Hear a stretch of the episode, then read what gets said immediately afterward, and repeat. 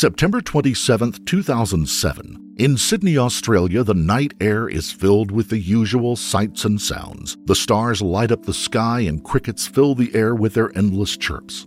On a quiet rural road in the Waratah Nature Reserve, a green Toyota Corolla is parked with no one inside and no signs of life. The car belonged to 20 year old Matthew John Leveson, who had last been seen four days earlier leaving a popular Sydney nightclub, but no one has seen or heard from him since. Where was Matthew? What happened to this bright, confident young man? Police had been alerted, but their task would not be an easy one. It would be a significant period of time to get to the bottom of Matthew's disappearance. Welcome to the Beyond Evil podcast, where we discuss and dissect the most compelling true crime cases from all over the world. Some are disturbing, some are baffling, others simply pure evil. Before we begin, we would like to send our sincere condolences to the friends and family of Matthew John Leveson, who was taken from this world at such a young age.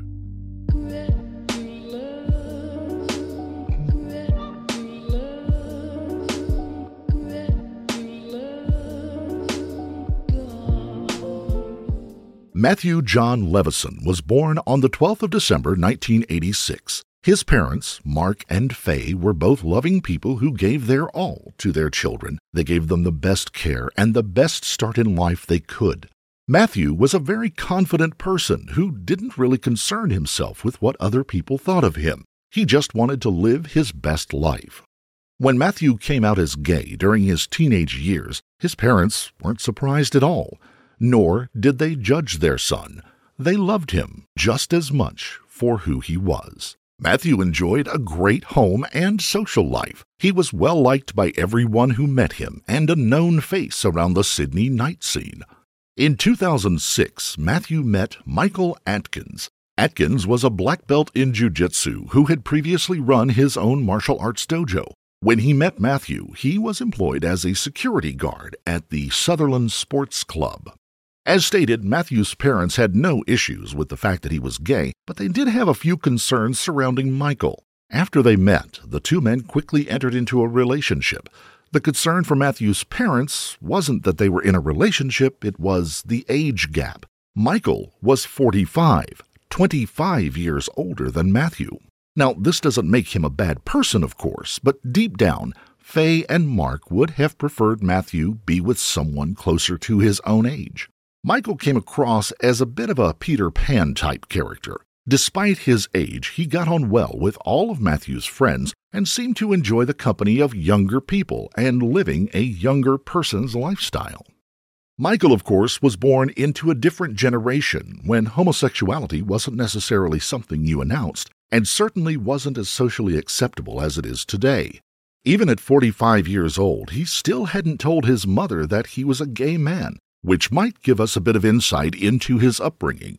It was widely assumed that he had spent many years repressing who he was and feared coming out as gay.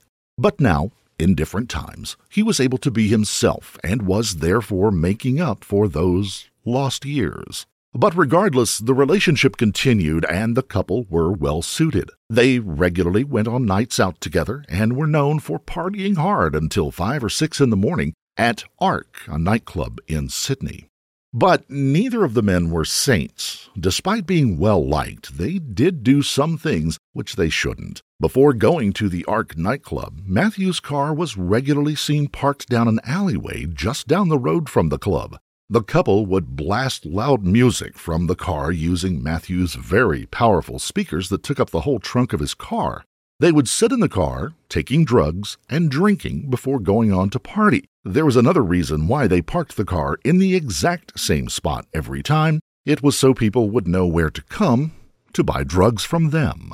On September 22, 2007, just before midnight, Matthew and Michael were seen on CCTV entering the ARQ nightclub as usual. The same CCTV camera captured them as they left the club around 2:20 a.m., now in the early morning hours of the 23rd. This was not unusual. The pair would normally be out much, much later than this. Matthew was due to be back at work at a call center on Tuesday, the 25th of September, where he worked Tuesday through Saturdays, but he failed to show up. Despite his other occupation outside of work, he was well thought of at his legitimate job amongst his colleagues and managers. He would always turn up to work, and if for any reason he couldn't, he never failed to let them know. For this reason, when he didn't show up or call, the company was concerned for Matthew. They immediately called his parents as they were listed as his emergency contacts. Matthew's brother answered the phone and told them that they would try to locate him. He then called his mother, Faye, who then contacted Matthew's boyfriend, Michael, who insisted that Matthew had gotten up and gone to work as usual that morning. Something didn't make sense, but it wasn't entirely out of character. In August of 2006, Matthew had been reported missing to the police after not making contact with his parents for over a week, but that time there was no need to panic. Matthew had moved in with Michael, and they had simply forgotten to tell his family, leaving them panicked for no reason. This may be the reason why the family didn't fly into a panic too much this time. They did try to call his cell phone numerous times, but without any success. After the incident in 2006, though, Matthew had seen the panic he caused and promised to always stay in contact with his family in the future. Michael told them it was probably nothing, and he was sure Matthew would call them back as soon as he got a chance. Matthew's parents, Mark and Faye, were not satisfied with Michael's answer at all. They demanded that he come with them to the police station and file a missing persons report. Michael did agree to go with the family and quickly tried to play down Matthew's disappearance. He said that they had gotten into a small argument over leaving the nightclub early, but it was nothing too serious, and the couple had gone home together. They did spend the afternoon Sunday lounging around their home together until that evening when Matthew decided he wanted to go out to the ARQ nightclub again. Michael said that he didn't want to, so Matthew had gone without him, and he hadn't seen him since. This was apparently not out of character for Matthew, as he didn't work on Mondays anyway. But remember, Michael said earlier that Matthew had woken up and gone to work as normal on Tuesday morning. How could he know that if he hadn't seen Matthew since Sunday evening? Two days later, Matthew's car was found on the edge of the nature reserve by a public toilet block. The toilet block was well known as a local hangout for gay men at night. Police searched the car and found no sign of Matthew, just a few food wrappers scattered around the interior of the vehicle. Upon further inspection, a receipt was found in the trunk for a local hardware store called Bunnings Warehouse. The items purchased were a mattock, which is a trenching and digging tool, and some duct tape, both of which purchased on the afternoon of Sunday, the 23rd of September 2007. The exact time the couple was supposedly at home together recovering from the night before. Although police didn't know at this point, there was a much larger item missing. The huge speakers in Matthew's car had also been taken. By this point, it was clear that something was very wrong. No sign of Matthew, speakers missing, a receipt for an axe type weapon, and duct tape. Police quickly came to the conclusion that some sort of foul play may have taken place. Michael was asked if he had been to Bunnings' warehouse and had purchased the items listed on the receipt, to which he replied no, but law enforcement wasn't buying it. They went straight around to Michael and Matthew's home and conducted a search and seized Michael's phone. Michael, clearly rattled by the obvious police suspicions, decided to speak to a lawyer who advised him to not speak to the police any further. Police managed to trace the data from Matthew's phone as well. The last communication from him was a text message sent to a friend around 3:30 a.m. on Sunday morning, the 23rd of September, approximately 1 hour after Matthew and Michael had been seen on CCTV leaving the club, but nothing since. This made the police question whether Matthew had actually gone out to ARQ on Sunday evening at all. After all, if he was going out, surely he would have called or messaged people to make sure that at least one of his friends would be out at the same time, but apparently not. There were some interesting messages sent between Matthew and Michael while they were still in the nightclub. Michael sent the message to Matthew stating, I've said I'm sorry three times. Michael claimed to not remember sending the message or having any argument inside the club. Police also uncovered something that might seem trivial at first, but it could also be seen as suspicious. During their search, they also found an empty shoebox with a receipt still inside. Michael had gone and purchased a new pair of shoes on Monday, the 24th of September, while Matthew was missing. Police wanted to see the old pair, but Michael said he couldn't remember what he had done with them. Michael had been texting Matthew since he got the call from family asking him to come home, telling him that he loved him and to call his mom as soon as possible. But the situation was becoming more suspicious by the minute. Police, now extremely suspicious of Michael, conducted a search of his car, and guess what they found under the passenger's side floor mat? Matthew's phone.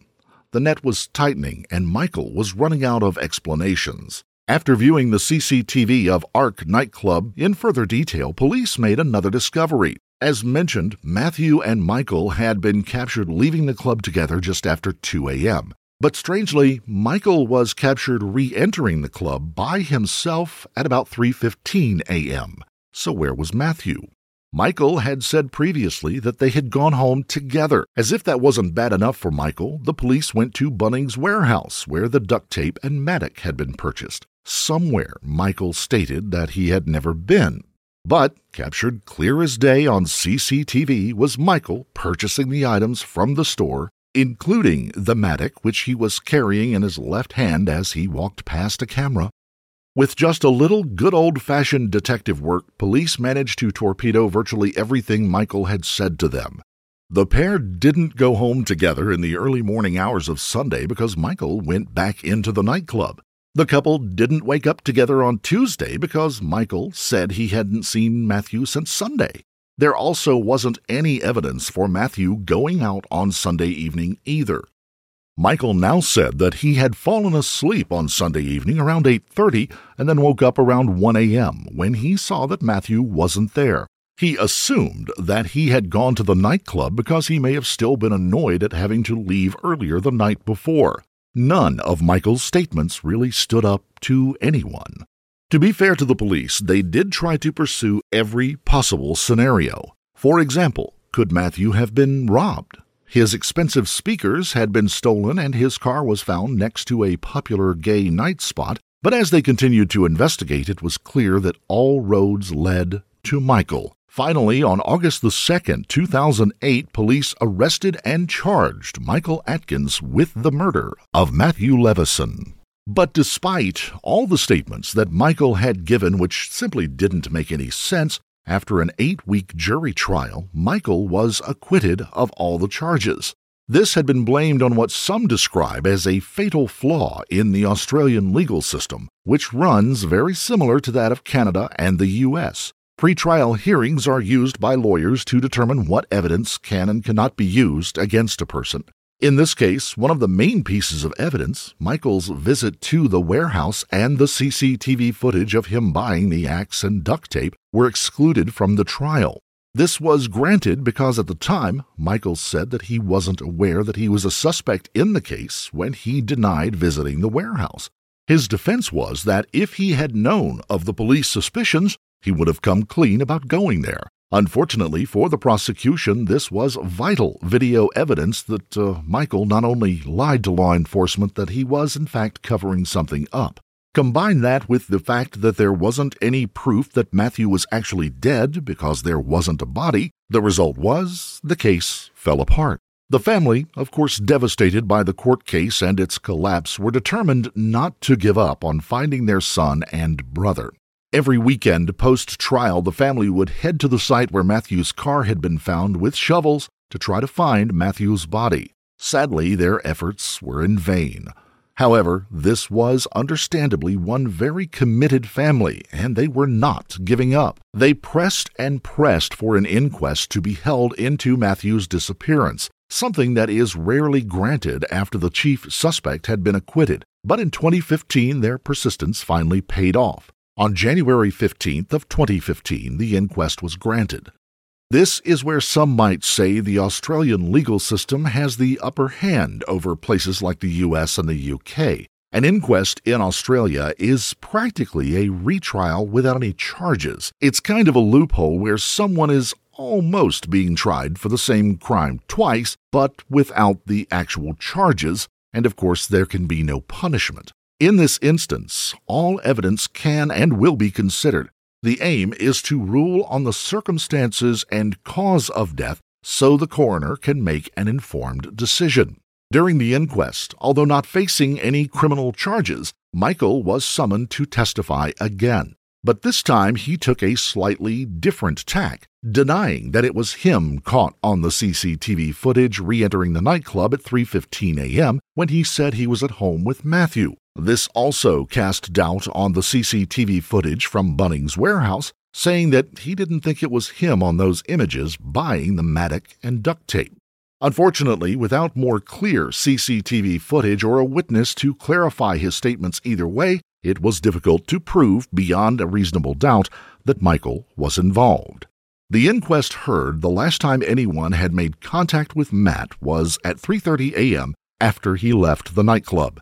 Matthew received a text asking him if he was okay. He replied 15 minutes later saying, "No, Mike's having one of his cries and he won't let me stay at the club." The messages kept going back and forth for a while until around 3:40 a.m., 25 minutes after Michael had been seen re-entering the club. All the inquest knew for certain was that texts had been coming back from Matthew's phone. That didn't necessarily mean, of course, that Matthew was the one sending those messages. Let's not forget, his phone was found in Michael's car in the floorboard under a rug. Although it couldn't be proven, it was suspected that Michael while back at the club, could have been using Matthew's phone to text people, pretending to be him. The alternative is that Matthew was alive and well, texting from his phone at home. But he was an adult, so why, if he was so desperate to go back out, didn't he go back out to the club with Michael or on his own?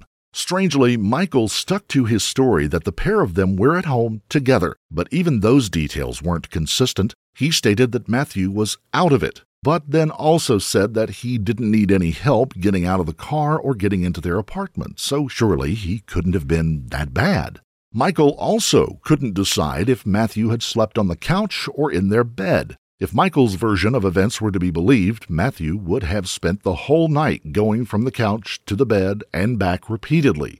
Something still just didn't add up.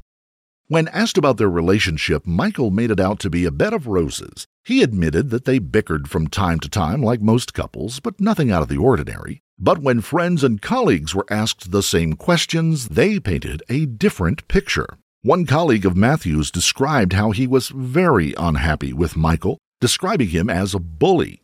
His friends had reportedly told him that it was time for him to start standing up to Michael, and Matthew had admitted that he even wanted to end the relationship altogether. Matthew had apparently felt controlled and smothered by Michael. One incident that was described when Matthew went out with his friends to the ARQ nightclub and didn't invite Michael, Matthew was spreading his wings and meeting new people, something that Michael apparently didn't like. On this night, Michael followed Matthew and the friends in his car then joined them at ARQ despite being unwanted. He stayed there, keeping an eye on Matthew and what he was getting up to. Michael's alleged controlling behavior could be attributed to the new facts that came to light. During the initial investigation, police had checked all of Michael's devices and discovered that when Matthew wasn't around, he himself had been having relations with other people via webcam. He even met different people in person for one night stands, telling them that he was 35 instead of 45 and that he was in an open relationship. He had even used Matthew's computer to go on similar sites looking for a hookup on the Monday when Matthew had gone missing, clearly showing little concern for his missing partner. But when asked about this usage, Michael couldn't remember. Michael's, uh, let's call them strange recollection of events, continued even more. He told the inquest that he had no knowledge of the area where Matthew's car had been found. This was also proven to be a lie. Michael had worked for a vending machine company which managed several machines in that vicinity, so he could have been there many times in the past. Police also eventually found Matthew's large speaker from his car in the couple's garage, but once again, Michael was unable to remember why they were there or how they had gotten there. Peter, one of Matthew's brothers, said openly that he believes the speakers needed to be removed to make room for Matthew's body so it could be hidden in the trunk. He believes that Michael didn't want to use his own car for obvious reasons, leaving any traces of blood or DNA.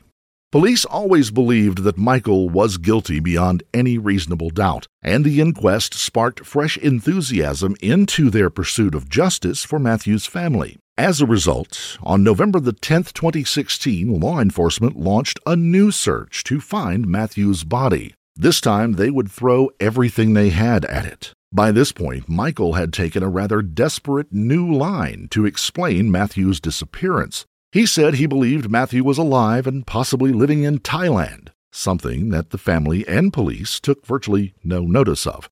Michael's various versions of events had more holes in it than Swiss cheese by this point, so why would they take anything he said seriously? Police continued to apply the pressure to Michael, questioning him repeatedly in hopes that as they got a little more firm with their investigation, he might let something go. He could be forced into a mistake, especially if they got close to finding Matthew's body. But in an unexpected move during questioning, Michael had one last card to play. Seeing that the net was tightening, he told police that he had suspicions as to the location of Matthew's body, but didn't know for sure. He requested immunity from prosecution with regards to perjury or contempt of court if he shared his suspicions with them. Although Michael didn't know it, despite the best efforts of the police search teams, they hadn't gotten any closer to finding Matthew's body. As a result, they agreed to his immunity on the condition of telling them where the body was located. Even more tragically, any deal of this nature had to have the consent of Matthew's family. Reluctantly, but obviously desperate for closure at this point, Mark and Faye signed off on the deal. Michael had now told another version of events. He told the investigators that Matthew had died in their bedroom, he assumed it to be from an overdose because there was a large bottle of GHB next to the bed. Michael said he was shocked and upset. Matthew, although a regular user of recreational drugs, was also very careful not to take too much. When he saw the body, Michael knew how it looked, and he felt he had no choice but to hide it. He took the police to the Royal National Park near where the car had been found and showed them the exact spot where he had buried Matthew's body. But despite this information, another problem arose. After eight days of digging, the search had to be called off. There was no sign of Matthew's body. From the police perspective, it wasn't for the want of trying. They had covered over 4,000 square meters and had found nothing. On May the 22nd, 2017, police brought Michael back to the park and asked him to recreate his movements for that night. They even brought in a hypnotist to relax Michael and try to make him think more clearly. Michael said he might have been closer to the road where he had parked Matthew's car, and the search resumed. Finally, on May 31, 2017, in the last hour of daylight, and after another week of digging, police dug up a large cabbage palm, and under that plant, they found the remains of Matthew Leveson. By this point, it had been nearly ten years since Matthew had gone missing. The body, by now, had undergone natural decomposition. There had also been potential damage caused by the excavators. As a result, Matthew's death was recorded as unresolved. No post mortem could determine if any injury sustained had occurred pre or post death at this time.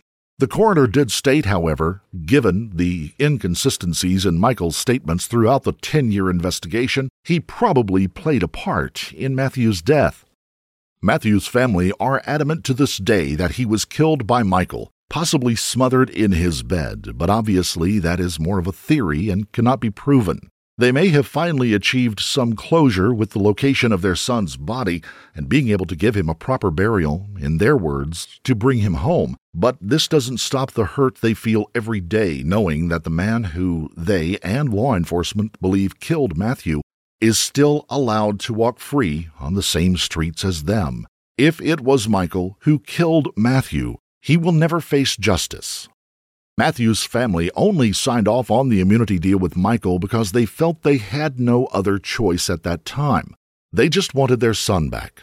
Nobody can or has questioned the commitment of the police to get justice for Matthew and his family, but the question has to be asked could a more extensive initial search for the body have yielded better results? After all, Michael's evidence after his immunity was granted didn't really help investigators very much. It was only at the 11th hour that they found the body by a process of elimination. Michael just led them to different places without results, something he had been doing for some time and that they had been doing some time themselves. The immunity was only agreed to if the body was found. But there could be an argument to say that Michael being involved didn't help police, so maybe his immunity could be null and void. But sadly, that is not going to happen now.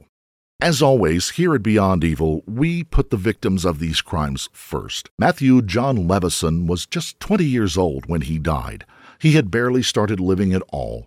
Using recreational drugs, though bad, is something that many people his age do when experimenting. Matthew had a very good, loving upbringing. His family loved him and his friends did as well. English writer Charles Dickens penned the words, If you want to know the measure of a man, count his friends. In Matthew's case, those words couldn't be more justified. He had a great social network and a great work life, which would have surely carried on had he been given a chance. Although it can't be proven in a court of law, it is the belief of investigators, family, and friends that Matthew was killed by his controlling partner, Michael Atkins, who tried to portray their relationship as perfect, but in actual fact, through the testimony of Matthew's friends, we know that wasn't the case. We will never know what truly happened in the early hours of the 23rd of September 2007. All we know is the last time Matthew was seen alive he was walking out of his favorite nightclub and was never seen alive again.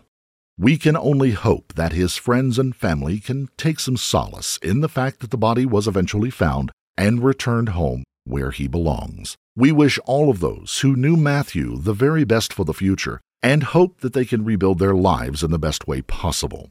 His parents can live safe in the knowledge that they raised a caring, friendly young man who was much loved by others. His friends can hopefully remember the good times they had with him and cherish those memories. Rest in peace, Matthew John Leveson. If you found this story compelling, don't forget to subscribe to the podcast wherever you listen and leave a five star review if you would like to show your support. Also, don't forget to hit the notification bell in order to stay up to date each time we reveal a new shocking case. Until next time, stay safe and keep your eyes peeled. You never know what's lurking in the shadows.